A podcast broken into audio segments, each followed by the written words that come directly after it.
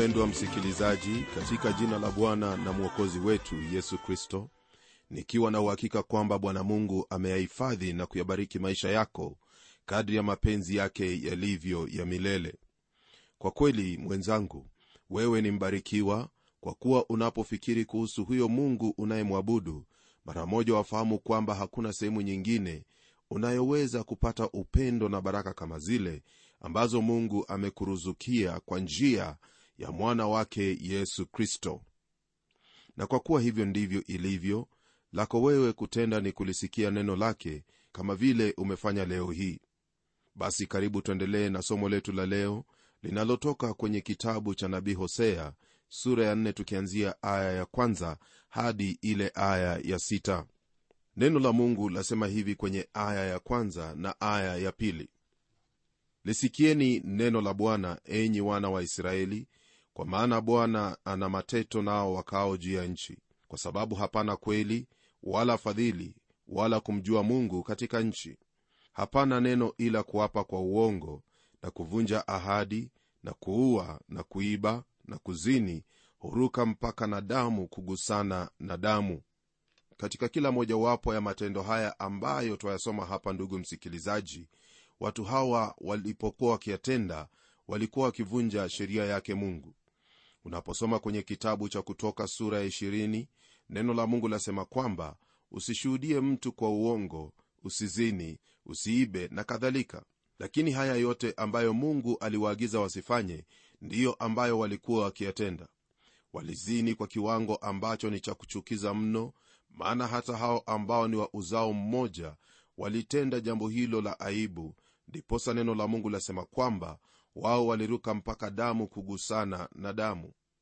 Lile ambalo nataka ufahamu ni hili kwamba mungu alitoa hizo sheria ambazo zilikuwa ni sehemu ya sheria hizo za musa. Lakini katika sheria hizo mapenzi ya mungu yalikuwa yanadhihirika. Kwa habari za kanisa leo hii ni kweli kwamba hatupo chini ya zile sheria kumi kama njia ya kupokea uokovu wetu au jinsi ya kuyaishi maisha ya kikristo. Ila hili halina maana kwamba mkristo yaweza kuvunja zile amri kumi? La hasha. Bali imani yake yamsababisha kuishi juu zaidi ya matakwa ya zile sheria kwa nguvu za roho mtakatifu. Aidha msikilizaji wangu sheria au zile amri kumi zaonyesha na kumfahamisha mwanadamu katika kila taifa hayo ambayo ni mapenzi ya mungu kuhusu hali ya maisha katika kila taifa. Taifa hilo la israeli ambalo alilichagua ndilo mfano kwa taifa nyingine zote. Kuna hizo nchi ambazo zafikiriwa kuwa ni za kikristo hasa katika bara la ulaya lakini siyo za kikristo hata kidogo. Tawala za wakati ule zilichukua sheria zile na kuzitumia katika hali ya maisha ya kawaida au maisha ya umma. Kwa sababu hiyo basi amri hizi ni kwa taifa zote za ulimwengu. Pamoja na mungu kunena katika sheria hizo hayo ambayo hakutaka wanadamu kutenda kuna mengi pia kwenye biblia ambayo mungu anaamuru wanadamu kutotenda.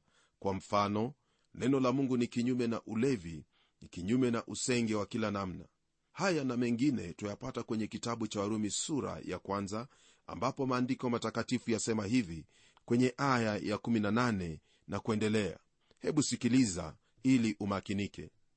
Kwa maana ghadhabu ya mungu imedhihirishwa kutoka mbinguni juu ya uasi wote na uovu wa wanadamu waipingao kweli kwa uovu kwa kuwa mambo ya mungu yanayojulikana yamekuwa dhahiri ndani yao kwa maana mungu aliwadhihirishia.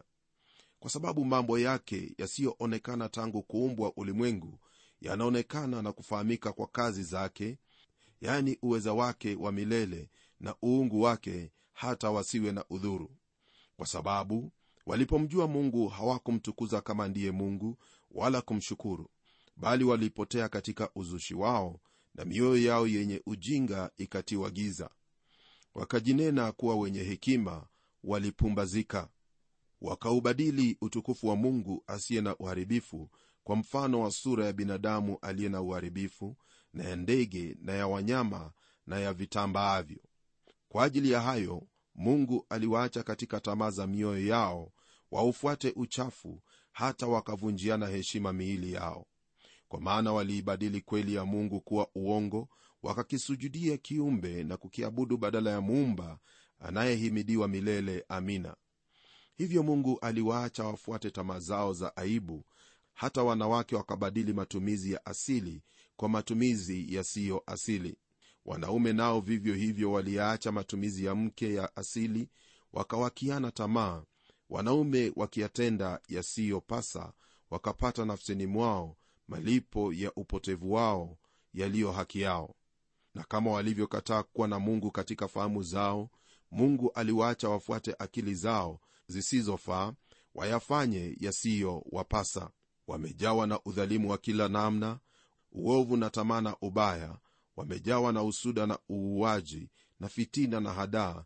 Watu wa nia mbaya wenye kusengenya wenye kusingizia wenye kumchukia mungu wenye jeuri wenye kutakabari wenye majivuno wenye kutunga mabaya wasiowatii wazazi wao wasio na ufahamu wenye kuvunja maagano wasiopenda jamaa zao wasio na rehema ambao wakijua sana hukumu ya haki ya mungu ya kwamba wayatendayo hayo wamestahili mauti wanatenda hayo wala si hivyo tu bali wanakubaliana nao wayatendao. Ndugu yangu naamini kwamba umepata kabisa yale ambayo mungu anayanena katika maandiko haya. Ni jukumu letu kujiangalia tujue iwapo hakika twaenenda jinsi ambavyo mungu anavyotuhitaji tuenende.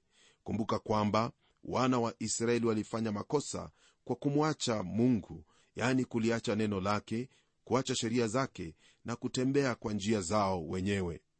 Basi ni wazi kwamba nchi au jamii yoyote ambayo yajiingiza kwenye hali kama hii mungu huiachilia na mwishowe huihukumu.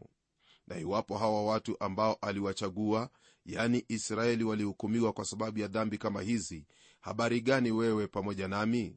Ni lazima mungu atahukumu dhambi. Licha ya kuwa yafikiriwa kwamba watu wengi wanamjua mungu kwa sababu ya kuenda kwenye maabada mara moja kwa wiki hali hii ya nchi na jinsi ambavyo watu huwatendea wengine yaonyesha peupe kwamba watu hawamjui mungu. Wangelimjua mungu wasingelikuwa wafisadi wezi walevi na watendaji maovu mengine miongoni mwa kama hayo. Na jambo la kushangaza na kusikitiza ni kwamba hata kuna hao ambao sasa wanasema kwamba ulevi ni ugonjwa na siyo dhambi. Iwapo hivyo ndivyo ilivyo basi ulevi ni ugonjwa wa pekee ambao mtu huamua kuupata mwenyewe ni ugonjwa wa pekee ambao hubadilika na kuwa tabia ambao mtu anaupata kutoka kwenye chupa viji karatasi na mikebe. Ulevi ni ugonjwa basi wa kipekee ambao umeharibu jamii nyingi mno. Ni ugonjwa ambao umeendeleza hali ya ukahaba uhalifu uhasama na pia kuwafanya watu kutenda hayo yasiyowapasa. Huu ulevi ambao unadaiwa kuwa ni ugonjwa umewafanya watu wengi kuuawa katika ajali nyingi barabarani. Ni ugonjwa ambao wapewa leseni na kununuliwa. Msikilizaji kuna mengi tu ambayo twaweza kusema kuhusu ulevi lakini jumla ya haya ulevi mbele zake mungu ni dhambi na wala hakuna jina jingine ambalo lipo kwa ajili yake. Na kama ilivyo kwa dhambi zote mungu atawahukumu walevi. Kwa mujibu wa haya ambayo twayaona kwenye sehemu hii ya maandiko ni vyema ufahamu kwamba iwapo hautabadilika basi kama jamii umma na taifa hukumu ya mungu yatusubiri. Mungu alilihukumu taifa la israeli kwa sababu ya dhambi zao na ni kwa msingi huo huo ndipo mungu atahukumu kila taifa. Tunapogeukia aya ya tatu maandiko matakatifu yasema hivi kwa ajili ya hayo nchi itaomboleza na kila mtu akaye ndani yake atadhoofika pamoja na wanyama wa kondeni na ndege wa angani naam samaki wa baharini pia wataondolewa. Msikilizaji ni jambo la kututahadharisha kuhusu hayo ambayo twayatenda binafsi na kama jamii kwa kuwa kila mtu atendacho hicho ndicho atakachovuna. Hayo ndiyo yaliwapata hawa wana wa israeli. Hili ni jambo ambalo mara nyingi watu waweza kulipuuzia kwa mbali sana na kusema kwamba yuko wapi huyo mungu atuhukumu? Lakini napenda kukuelezea hivi rafiki yangu. Wakati ambapo watu wanayakusanya madeni yao wakati ambapo watu wanafanya mambo yao mungu hafanyi kwenye siku hiyo. Mungu kuna wakati wake maalum ambapo atahukumu ulimwengu mzima atanihukumu mimi kulingana na hayo ambayo tumeyasikia. Ni vyema basi tuwe tayari kabisa kwa yale ambayo yatatukia hasa kuwa tayari kusimama mbele zake. Maandiko kwenye kile kitabu cha waebrania yatuambia waziwazi kwamba ni jambo la kuogofya kuwa katika mikono ya mungu aliye hai. Hasa kuogofya huku kwatokana na hali hiyo ya kuwa mwenye dhambi. Mungu ni mtakatifu na hawezi kustahimili lolote kama dhambi hawezi kuvumilia uchafu wa aina yoyote nawe iwapo utajaribu kusimama mbele yake ukiwa na uchafu wa aina yoyote basi utatambua kwamba yeye ni moto ulao. Hakuna njia nyingine tuwezayo kusimama mbele zake mungu isipokuwa kwa njia moja nayo ni kwa kuvikwa haki yake kristo haki inayopatikana kwa neema yake mungu kwa njia ya kumwamini yesu kristo. Ikiwa kuna njia ambayo ndugu msikilizaji nitakuhimiza uweze kuifuata. Ni njia hiyo ya kutafuta haki kwa njia hiyo ya kumwamini bwana yesu kristo maana haki nyingineyo yoyote ile iwe ni haki ya kujitafutia au haki ya kutenda matendo mema yote maandiko kwenye kitabu cha nabii isaya yatuambia kwamba ni kama vitambaa vilivyotiwa najisi. Kwa hivyo haki yetu haiwezi ikasimama mbele zake mungu. Sisi wenyewe hatuwezi kutenda lolote la haki kwa hivyo yatubidi tumtegemee mungu aweze kutupa haki ambayo itasimama mbele zake. Kwenye aya ya nne, neno la bwana laendelea kutwambia haya. Walakini asishindane mtu wala mtu asikemee maana watu wako ni kama wao washindanao na kuhani. Hili andiko ndugu yangu laonyesha jinsi ambavyo hali ilivyokuwa katika nchi hiyo wakati ule. Kuhani hakufanya kazi yake hakuwaonya watu na kuwaonyesha njia watakayoifuata jambo ambalo lilimfanya mungu kuwainua manabii kusudi ujumbe wake kwa watu wake uwafikie ili wawe na fursa hiyo ya kutubu na kuacha njia zao mbaya na zenye machukizo machoni pake asije akawahukumu. Na ndivyo ilivyo hata sasa hivi ndiposa wasikia injili leo hii yani injili kupitia kwenye mtambo huu kusudi usije ukahukumiwa leo hii ninakuletea habari njema za uokovu unaopatikana kwa njia ya yesu kristo na kuletea habari njema za uokovu wa nafsi yako kwa imani katika kristo na siyo katika mwingine yoyote. Iwapo utaamini basi wewe hautahukumiwa bali utakuwa umepita kutoka mautini na kuingia uzimani kama vile maandiko yanavyotwambia ndugu yangu hakuna jambo unaloweza kutenda katika maisha haya ambalo litakufanya uwe na haki mbele zake mungu kama vile nimetajia hapo awali wala hakuna jambo unaloweza kufanya ili uhesabiwe kwamba wewe una msimamo wa haki mbele zake mungu isipokuwa kupokea haki inayotoka kwake mungu. Usisahau kwamba haki yako binafsi haina msingi wowote ule machoni pake mungu. Nayo aya ya tano yaendelea kutwambia hivi na wewe utajikwaa wakati wa mchana na nabii naye atajikwaa pamoja nawe wakati wa usiku nami nitamwangamiza mama yako. Kwa sababu ya hali ya kiroho katika nchi ile mungu anasema hayo ambayo yatatendeka katika maisha ya kila mmoja asiyetii amri zake. Naam na kama vile ilivyokuwa wakati ule kwamba kulikuwepo na hao manabii wa uongo hivyo ndivyo ilivyo hata leo hii. Manabii wale waliwaambia watu kwamba mambo yote ni shwari na hakuna haja ya kuhofu lolote lile.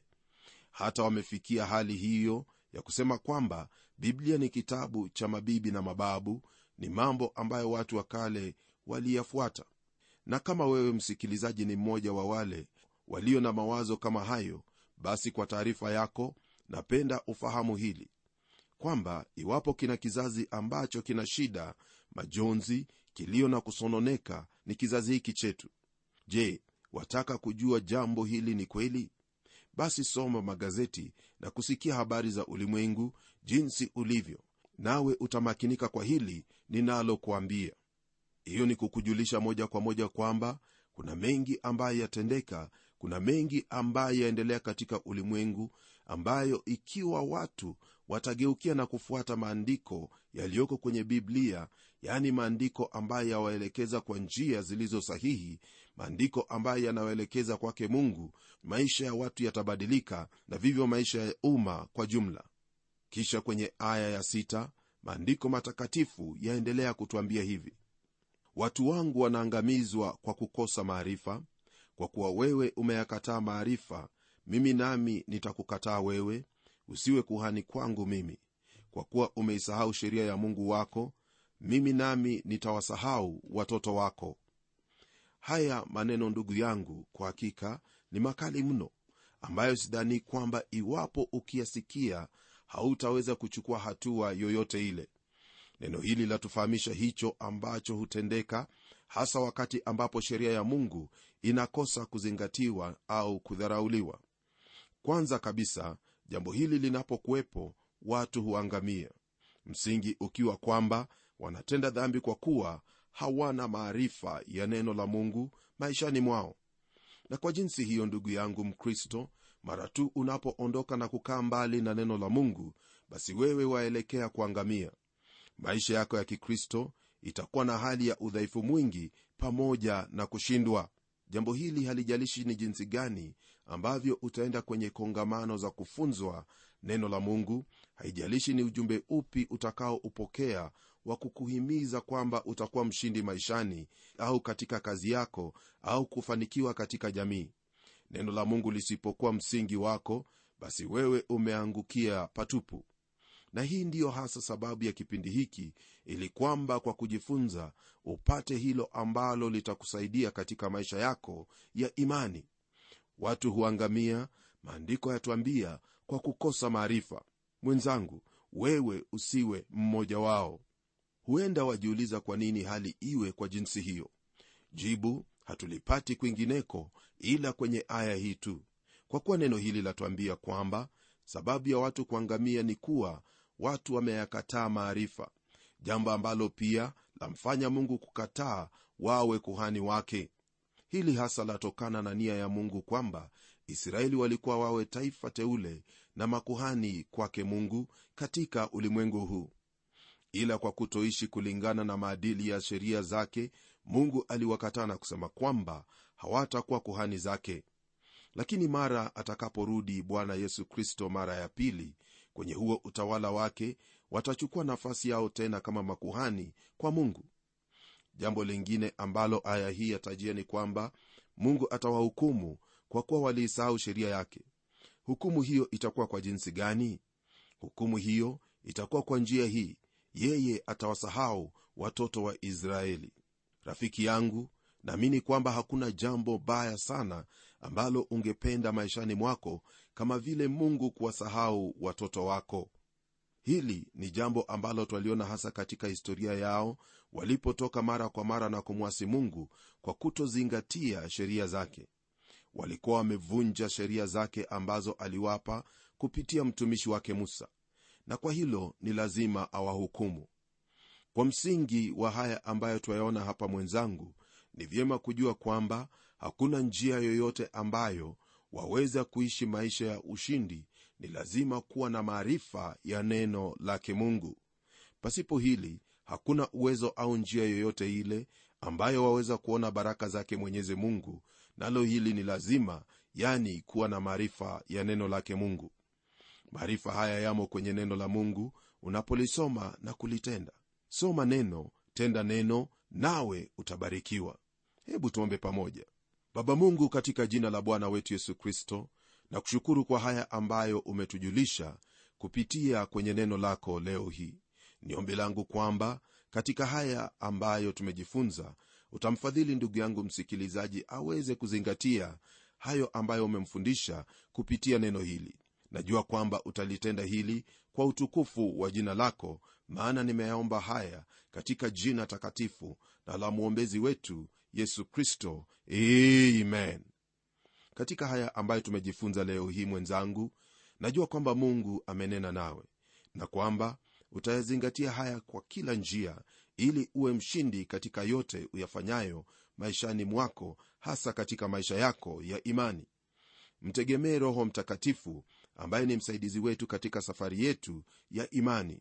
Na kwa hayo ni ombi langu kwamba tutaungana tena kwenye kipindi kijacho ili tuone mengi zaidi kutoka kwenye neno hili la mungu mambo ambayo yatatusaidia maishani mwetu. Na hadi wakati huo mimi ni mchungaji wako jofrey wanjala munialo na neno litaendelea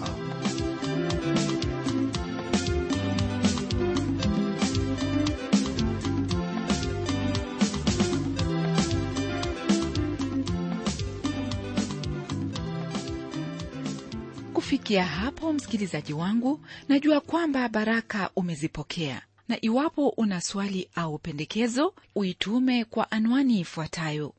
Transworld radio sanduku la posta ni 21514 nairobi. Kisha uandike code namba ambayo ni 00505 kenya. Nitarudia tena. Transworld radio sanduku la posta ni 21 514 Nairobi, kisha uandike code namba ambayo ni 00505 Kenya. Hebu tukutane tena kwenye kipindi kijacho kwa mibaraka zaidi. Ni mimi mtayarishi wa kipindi hiki Pamela Omodo nikikuaga kwa heri na neno litaendelea.